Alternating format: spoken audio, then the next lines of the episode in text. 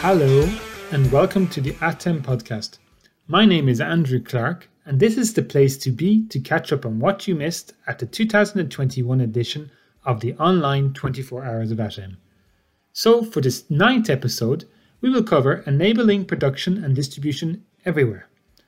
So, let's start the engines. Hello, everybody. We're on our ninth out of 24 laps here on the 24 hours of uh, ATEME here at Le Mans.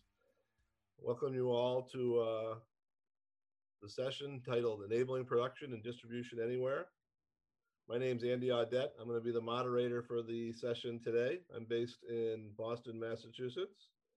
Uh, a couple quick things is pretty much all the normal Zoom guidelines. You're on mute and uh, chat's disabled but certainly we encourage uh, Q&A and uh, if we don't answer it immediately, I will uh, pull them up at the end and, uh, and, co and cover them.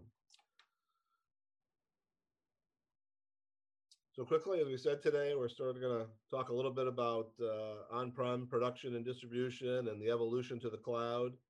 Uh, you're going to hear from our partners at Grass Valley, some principles behind their Orbit and AMP products and probably more how similar they are than different and uh, we'll just focus a little bit on you know how you do live production in the cloud. And uh, i think the real theme here is how do you produce more live content than ever in the cloud as we move forward.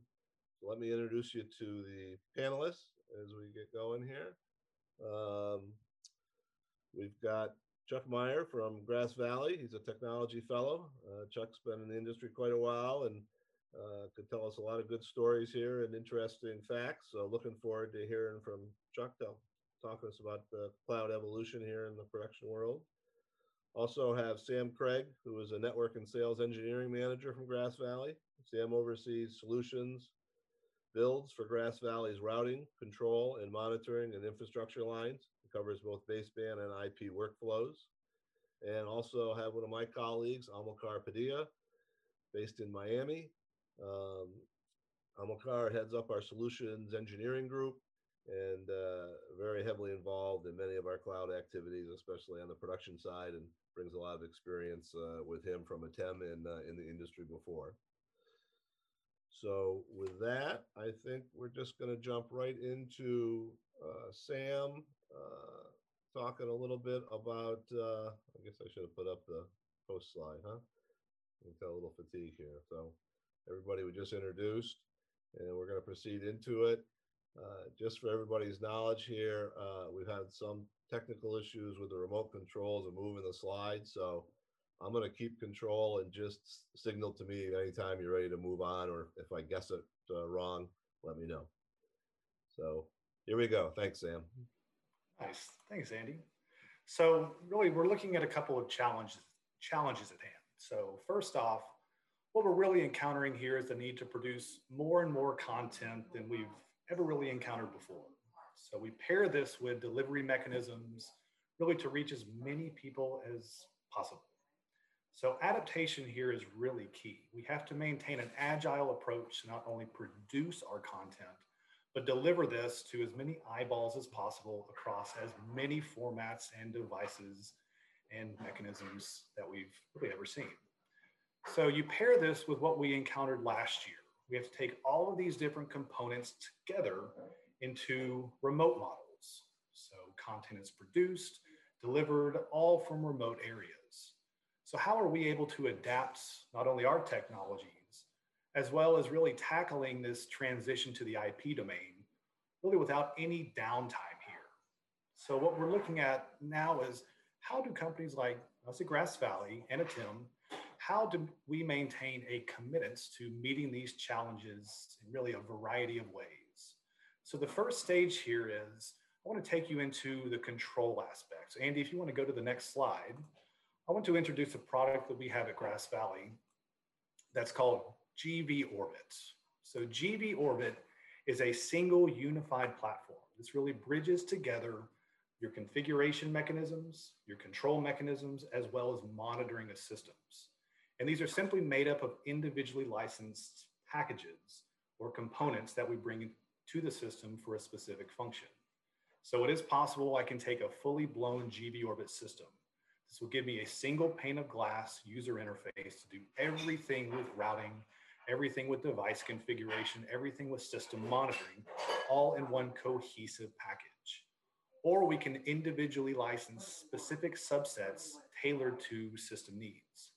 So what we're able to do is, is we take a microservices approach to this. What we can do is simply license these different apps and services, turn them on ad hoc, or simply blow them all open, and give your operators and your engineers one single interface to do everything.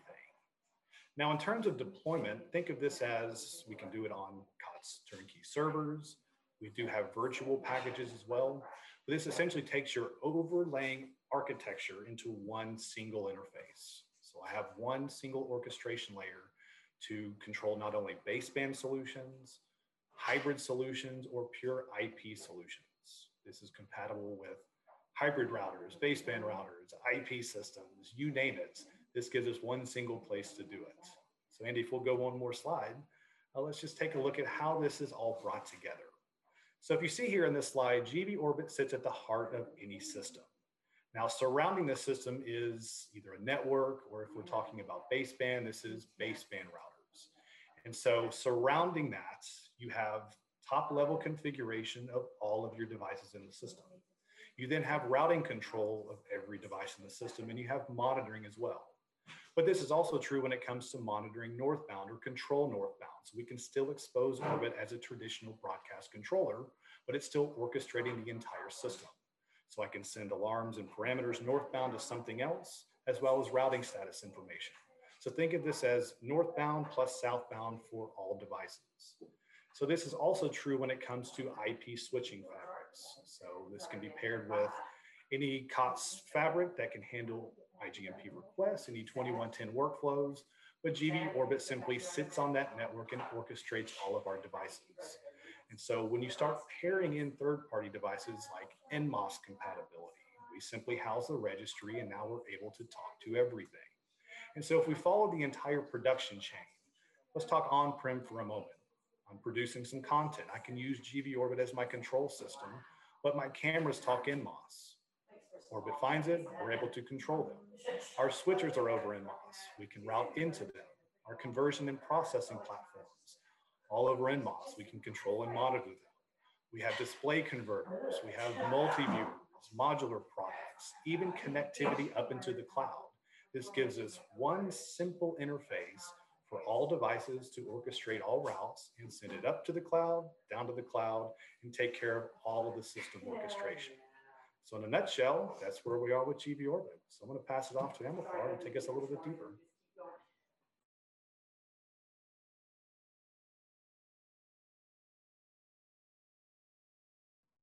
Indeed, thanks. I was muted there for a second.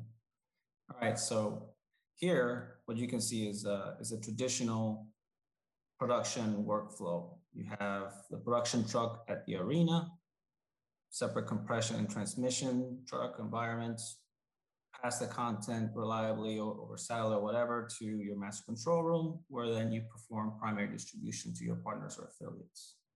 Now, if we had, if adopting solutions like Orbit, this allows engineers to easily start adopting things like 2110 and keep the lights on, right?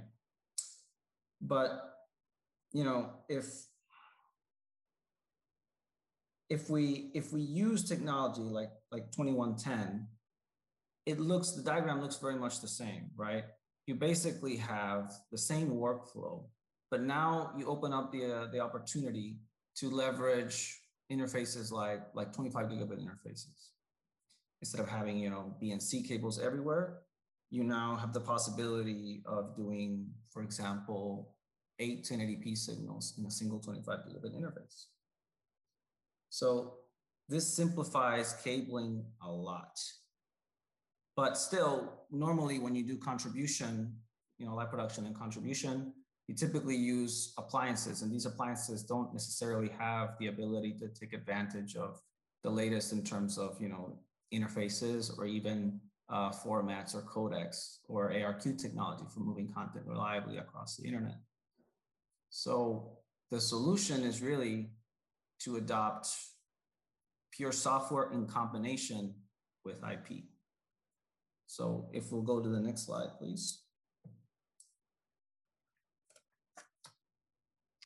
So if we adopt pure software, solutions providers like ATEME can now create software that behaves like an appliance that can be just as reliable, just as uh, as uh, as fast, but but software upgradable, adaptable.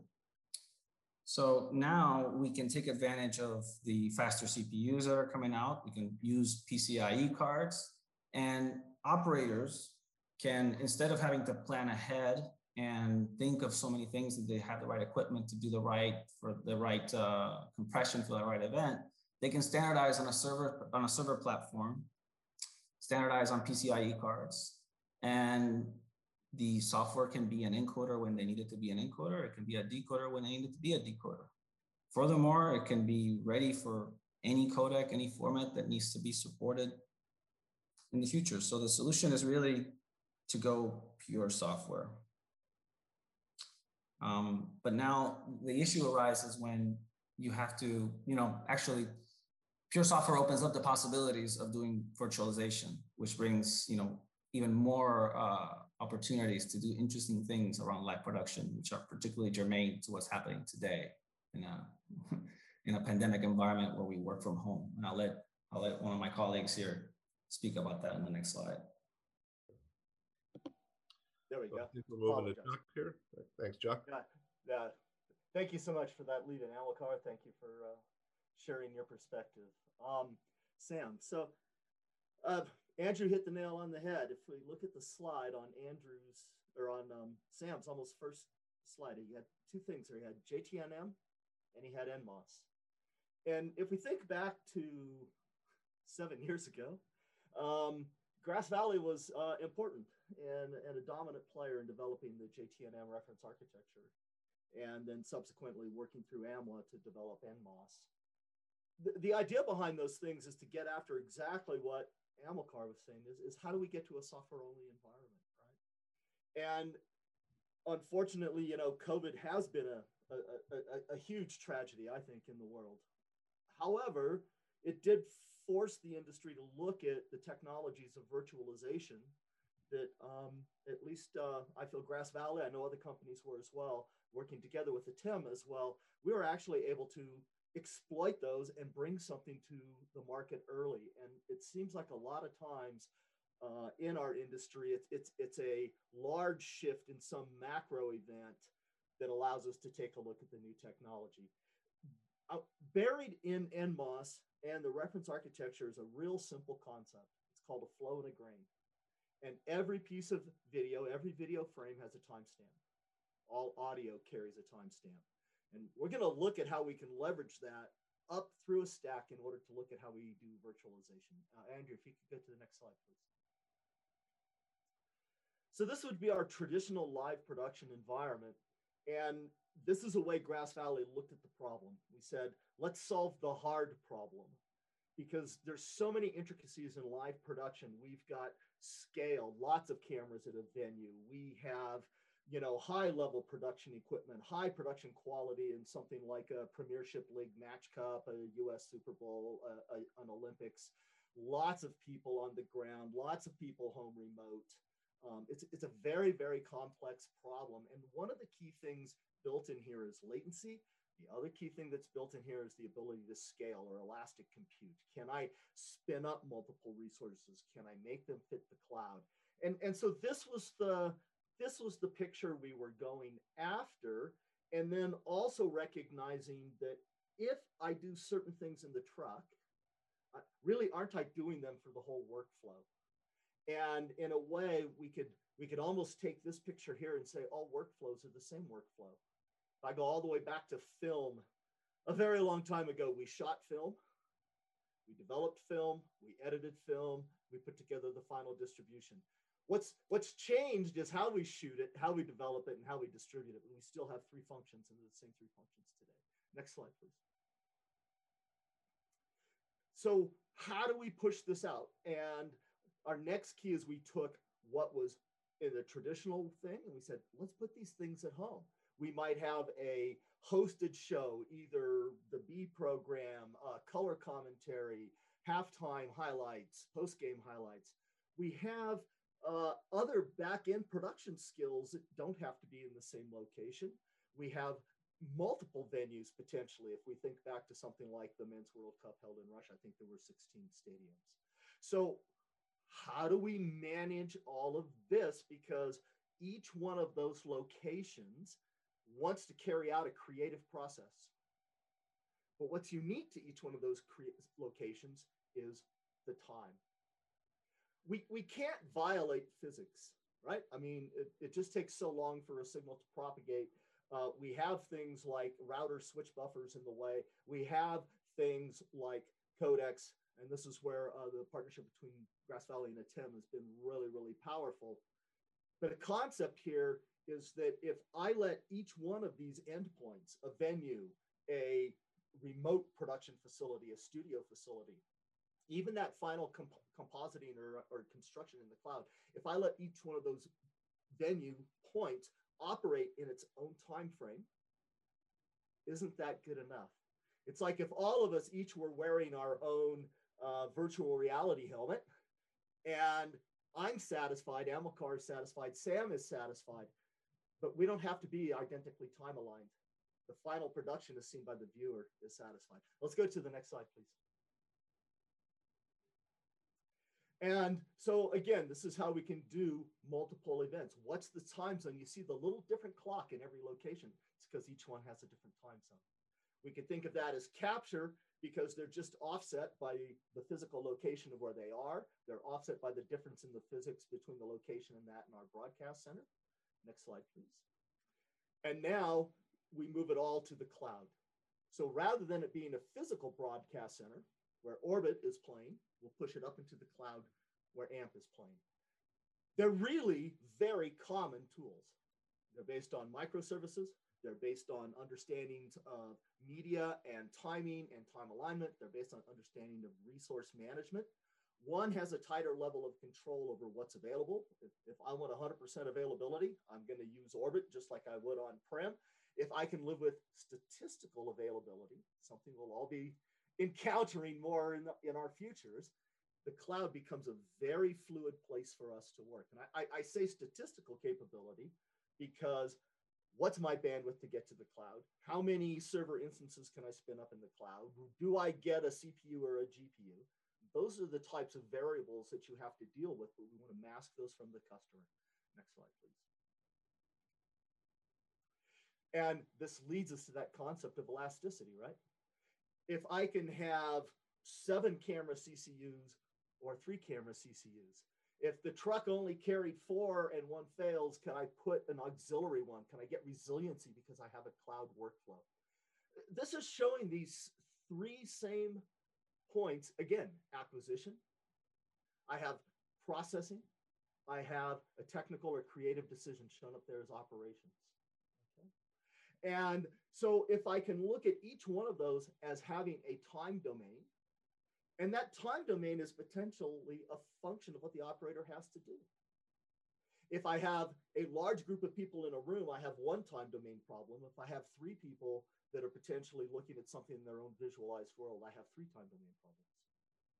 But we can manage time domain problems effectively by bending time so that everybody feels like they're in their own real time. Uh, I, started writing code at Atari in 1979. I, I think Grass Valley's now built the world's largest interactive video game with what they do with AMP. And what, what's interesting here about how you can draw this analogy is I could be at that acquisition center and I could be using SMPTE 2110.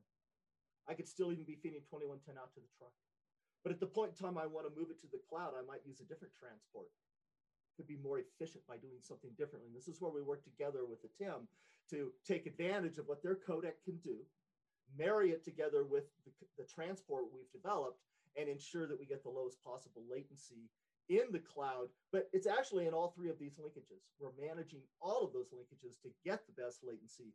And that's why we talk about, we talk about this managed latency, okay? And that also now lets us make a trade-off between latency and compression ratio in order to manage the bandwidth that we might require in the cloud. Push it all into the cloud for the final process. out again. Next slide, please. So these are what we're after now. When Sam says Orbit has a platform, it's typically a platform that an SI has designed, and we can look at equipment racks and we go out there and we find the rack in the room and we point to the frame, and, and there it is. In our case, we're spinning something up, up and down in software, exactly what Amilcar is asking for. How is it that we make everything here be software? Here's where Orbit and AMP are virtually identical, controllable from anywhere, including at home. We, we use one of the key, key, key foundations in the JTNM RA is what we call unique identity. And everything's identified. It is, it's a piece of media, it's a, it's a device, it's the server the device runs on. Every point has unique identity. And that's how we're able to basically spin things up reliably and control them reliably. When we built uh, an SDI or 2110 facility, we typically have some assigned addresses and some strong identities and they're a function of the design of the facility. When we move into the cloud, we're going to look at infrastructure as code and configuration as code. And it will rely upon the software side identities in order to both spin those resources or applications up and down and then be able to control them. Once we've built that, we now have a workflow that's in the cloud. Off we move to handling branding, uh, things that Amilcar and you know ATEME can do for their customers uh, in order to be sure that I've got the right ad certs, the right interstitials, I've got everything in the right place. This is this whole, Sam said, how did he say? They said, we want to take one piece of content, we want to send it to multiple people, potentially in different delivery formats, right? I, I want to send something for an HDR, an SDR, uh, an Apple, and an Android. And it's all the same root content, but it's four different pieces of final production. I may also have different interstitials based on geographic location. I have another degree of freedom I want to manage. If, if I took that times two everywhere, I just created eight independently monetized streams. They're logically coordinated.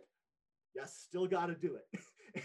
you still need to do this, this striping in. So intuitive UIs and UX, we want the operator to do that. Imagine an operator being able to just say, assign interstitials rather than I got to do number one, number two, number three, number four, number five. Just I'm going to assign interstitials. And it was a preset right? Because it was really kind of a parametric. It was, it more like, I'm a math guy. It was a vector, not a single value. And I, I start to manipulate vectors now.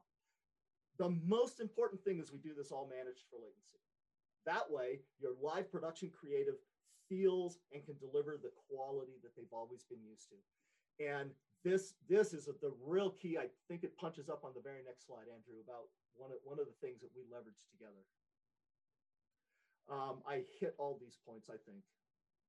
That's what I get for, you know, not prepping on my slides. It's got to be the next slide, Andrew. Let's go one more. And here we go. What we did working together with ATEME is the SEI timecode message. Built into 264265 is the ability to carry this additional message that's going to allow them to tell us, here's the time code relative to the frames that are coming out of the codec that that's so important because when when we think about our traditional way of doing video, we would say, uh, you know, here's SMPTE time code at the top of the frame, and all you people in the U.S., you, you really have a terrible life because you use 15994 and you have to worry about drop frame. Um, it's a little bit different in the IP world. We can look at this a different way. When I want to manage Amilcar's time and I want to manage Sam's time, what's more important than the absolute time code, and don't get me wrong, it is important, is the relative time code. And the most rel- important thing about the relative time code really goes to what I call the landmark. So let's say I have video. What's the most important thing about video? Its landmark is top of frame. And if I can manage audio referred to video based on a PTP timestamp in audio to a timestamp in video, and I can manage video to the frames, and I can manage the post side of a encoded world with frames, I can now start to line things up very easily, very effectively, and with very low latency. So now Amilcar sees what I want him to see, Sam sees what, and Andrew sees what he sees. So it's that built-in capability of having that time code messaging that lets us build this platform as if it were time code, but it becomes positionally variable and allows us to have the creative people in our process have that real time look and feel to their final work product. And that's how come we're all able to generate beautiful content. Maybe one last closing slide for me. So just this is this was the goal that we could uh, we could do this. Um, ATEME has been a great partner uh, for Grass Valley to work with on the encoding side because just count up all of those feeds. Um, And, and, and believe me, we, we've got a lot of media moving and even at compressed ratios, there's a lot of data flying, but we can coordinate and orchestrate the timing of the system. Therefore, we can coordinate and orchestrate where the resources are spun up, how they're spun up, and we can even build a bridge so that when you're back on prem using Orbit, all of those identities are respected. And so you've got a contiguous operating environment, be, be it in the cloud or being it back on prem. I think that was my closing slide. Let's make sure. You want to go to the next one, first.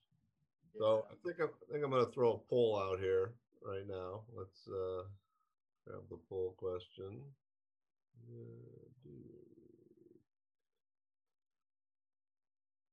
So, question a lot of people see: Which cloud environment are you considering for live remote production and distribution?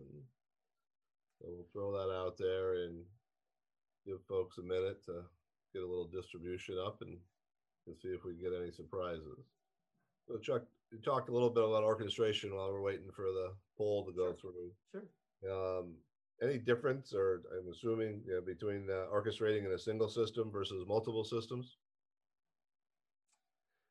Um, I, I think it's just degree, Andrew. I mean, maybe maybe Sam has seen some differences, but it's I, so the, the difference is like this SDI, we had something called tie lines to orchestrate and manage bandwidth, and they were grossly inefficient, very clunky. Uh, we didn't have a mechanism to let go of them.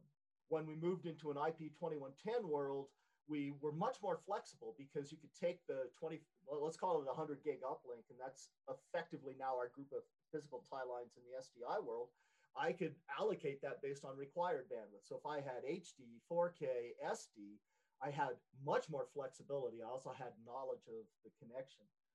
So, you know, I would know if it went away, right? I could use things like ping and LLDP to say, hey, you're done, make that go away. When I move to the cloud, now I have to consider that next variable, which has to do with quality of service and performance of each one of those tributaries. So it's some layers of complexity, but the basic problem is, is still pretty much the same. Okay. Sam, any comment on top of that? Yeah, so when it comes to multiple systems from GV Orbit, we're essentially a giant tie line engine. So everything's just a function of bandwidth. It's, you know, what's this 100 gig pipe? How many signals are coming down it? Great, great. If it's five, 10 baseband routers, cool, no big deal. If you have tie lines defined between those, awesome. It's just functions of pathfinding. That's how we treat it. We use the intelligence built into Orbit to sense, well, what can this device do? how can I get this signal to this receiver in the best method possible? So uh, we do systems where it's you know, one giant IP solution, where it's multiple systems tied together, multiple baseband routers. It doesn't really matter. And into an operator's perspective, I'm still clicking source to destination. Simple as that. Yep. That's right. It, it's fair to say you've got a sea of connections, right, Andrew? Yeah. And as you just said, it's source to desk click it's it's up to orbit it's up to amp they figure it all out it's like magic and and yet what both products include to help our customers is it's not like you're in the dark if you need to drill down if you need to path trace if you really need to figure out where it is we can get you that information but your day-to-day workflow we don't want you to have to worry about those details anymore uh, you, you don't have time and you probably can't manage it yourself anyway given bandwidth flexibility per flow exactly yeah so here are the poll results. We'll share them here. I don't, I don't think there's any big surprise. We know there's a lot of movement toward the public cloud, and AWS certainly is out there uh, marketing hard. And I don't know if everybody saw some cloud financial results a few weeks ago. I mean, AWS was, I think, at uh, you know 50, 50 billion. You know, Azure was at half that, and GCP was at uh, half Azure. Um, little interesting here. that just doesn't happen to be some Azure folks out in the crowd right now, and uh, but certainly multi-vendor is the other thing we're hearing hearing a lot. Certainly uh, being a big requirement from our standpoint. You know, multi-cloud. It's it's not surprising that AWS is the leader, but what's really revealing is that you know there's no one cloud provider, right? That basically we have to be able to support our customers wherever they want to go and that means you know maintaining uh, basically uh, agnostic solution that could run on multiple clouds with infrastructure as code as well and automation that is also cloud platform agnostic, leveraging tools like Terraform and Ansible, et cetera. So it's uh, it's clear that uh, that for the foreseeable future, you know, we basically have to commit to being fully interoperable. yep. Yep. I don't know, Chuck or Sam, any comments about what you're seeing out there working with uh, our favorite big cloud guys? Uh, I, would agree with Amilcar. Um, and and it will be a uh, it will be a, a, a, fun journey, right? Because we, we have different cloud providers just because they do have different uh, capabilities to offer. And and I you know again not surprising AWS is leading. I'd agree that we just don't have an Azure fan on the call right now or on the presentation. I'd imagine we'll see those things tighten up as um, they all take deeper looks at media and how they want to go after the media market. Um, and saying I can, uh, how you do your cloud stack architecture is essential. And I, I, think that's again been a good place that ATEME and Grass have uh, found each other to uh, be good partners so that you really can say, well, look, I can spin this up in Azure, I can spin it up in AWS with a minimum of, uh, let's call it uh, southbound uh, interface work required in your stack. And and that's also why both of our companies i think have adopted cloud native tools right? Both of our solutions are microservices based. That means basically that we can run anywhere whether that be private cloud via kubernetes stacks or leveraging managed kubernetes clusters in the cloud. I'd agree. I'd agree. Cloud, cloud you really have to look at your technology i i okay you don't have to do this. I, I think you get a performance advantage think you get a consistency and determinism advantage if you look at a design that really is exploiting what the technology in the cloud is, as opposed to allowing your product to be in a in, in more of an abstracted container. Um, there are reasons you would put yourself in an abstracted container because there are some applications where you just say, look, that's easier for me to get it done. Uh, that's an easier way for me to get it hosted across different cloud vendors.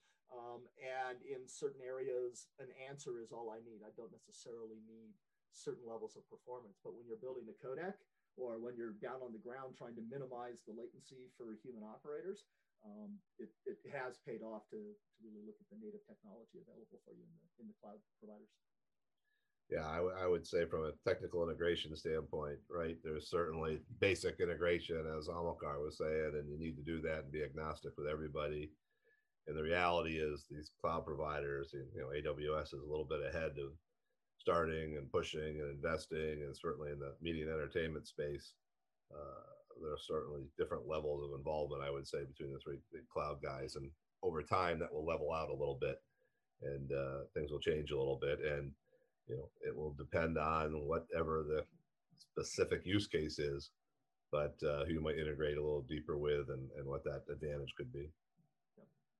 In a way adopting microservices and virtualization is similar to 2110 and nmos right on-prem because this is what basically enables us to talk to each other multi-vendor interoperability et cetera be more independent provide agility and that's where you know on-prem with with GV Orbit and NMOS, right, in 2110, we can coexist. Right. It could be all orchestrated from that single pane of glass, Correct. which is what, what our customers need. They need that flexibility and agility. Right. Yeah, it's one big sandbox to play in. We're given this, this, this sandbox to all play in and interoperate with, so it's a good thing. I'm, I'm glad. Do we have a couple more minutes, Andrew? Yeah, no, we got time. So please, I, yeah. I, I, just want to jump on. Sam said the keyword interoperate.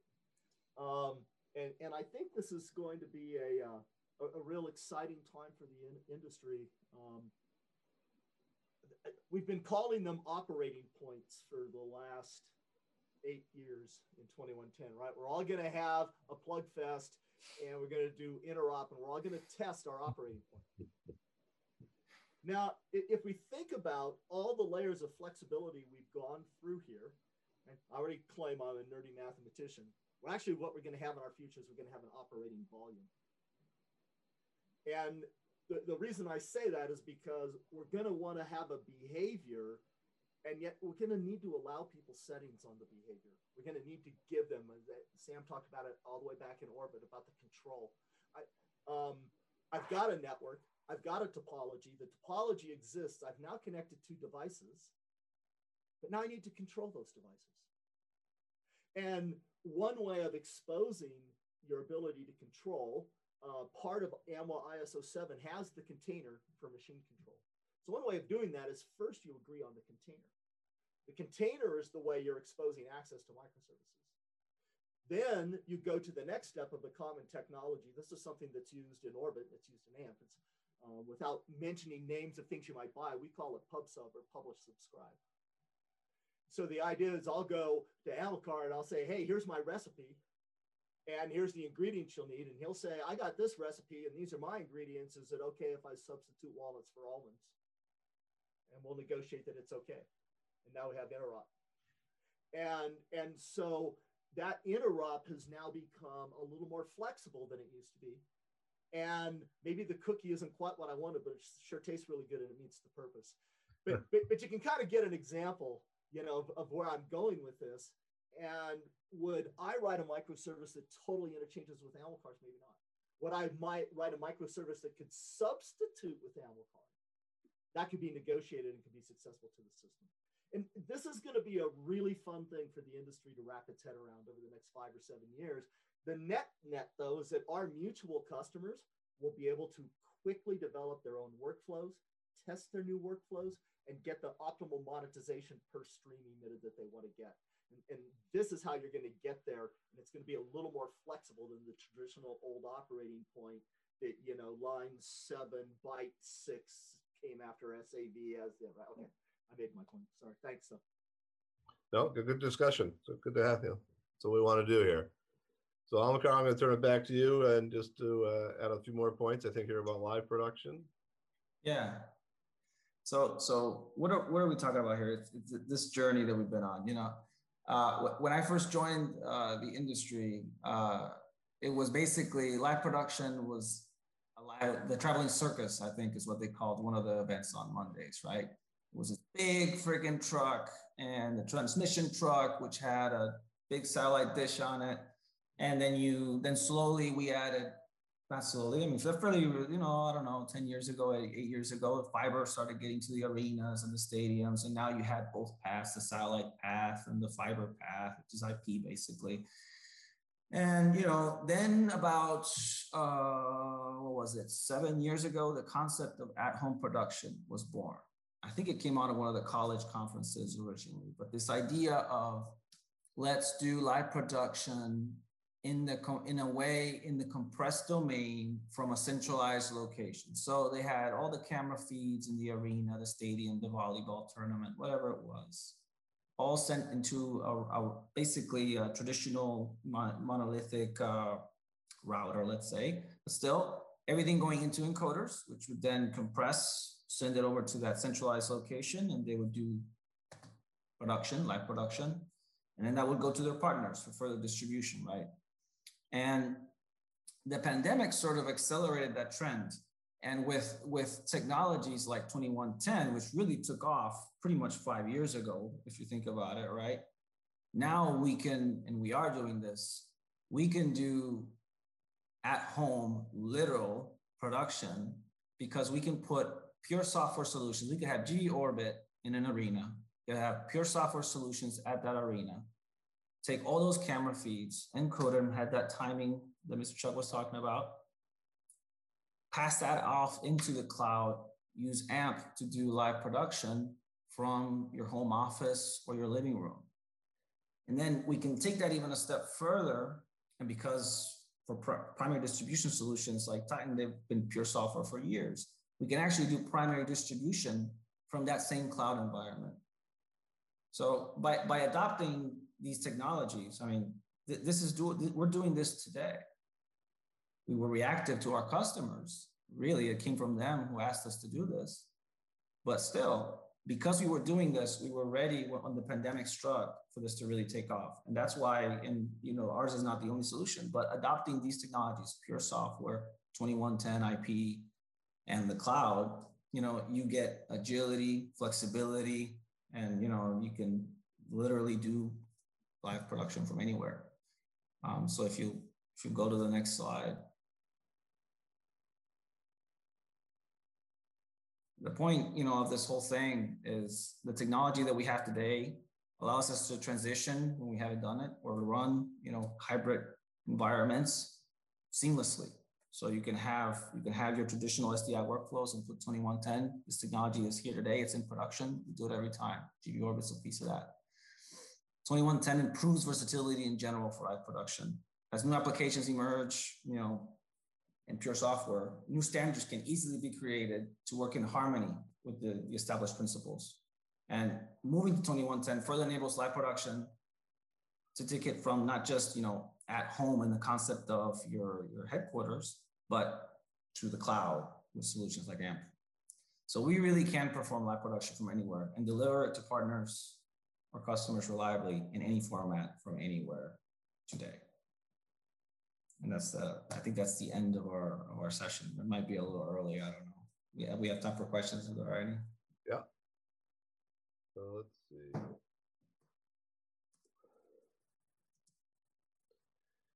I got a question. Is GV AMP going to be standards-based live video in the future or proprietary? Sorry for that, putting you on the spot there, uh, Sam. I think they said AMP, not Orbit, but um, uh, did they? Oh, they said AMP. You're correct. No, it's it's it's no, it's all it's all based on standards. Um, so as I started out, you know, JTNM RA, uh, flows and grains, all constructs built into and supported by NMOS, NMOS ISO 405, uh, registration, discovery, uh, identity management coming. Uh, 07, I tossed that out, maybe almost fishing, how people see that as a container uh, as we look at uh, control and controlling things. Um, there's some IETF RFCs in there as well. It is the internet, um, but um, but, it, but it's it's open. So um, yeah, you know, my pitch to the community here who's listening is a, a place and and it's one of those cloud vendors. I won't say who. I, I don't think it's under NDA, but I don't know if I was or not. Um, they're, they're definitely looking at at what would be if you said I had a service oriented architecture as an industry and I want to expose access to microservices. How would you do that? And and you would logically do that through the data model, or if, if I want to be an academic, I would do it through the ontology and the syntax.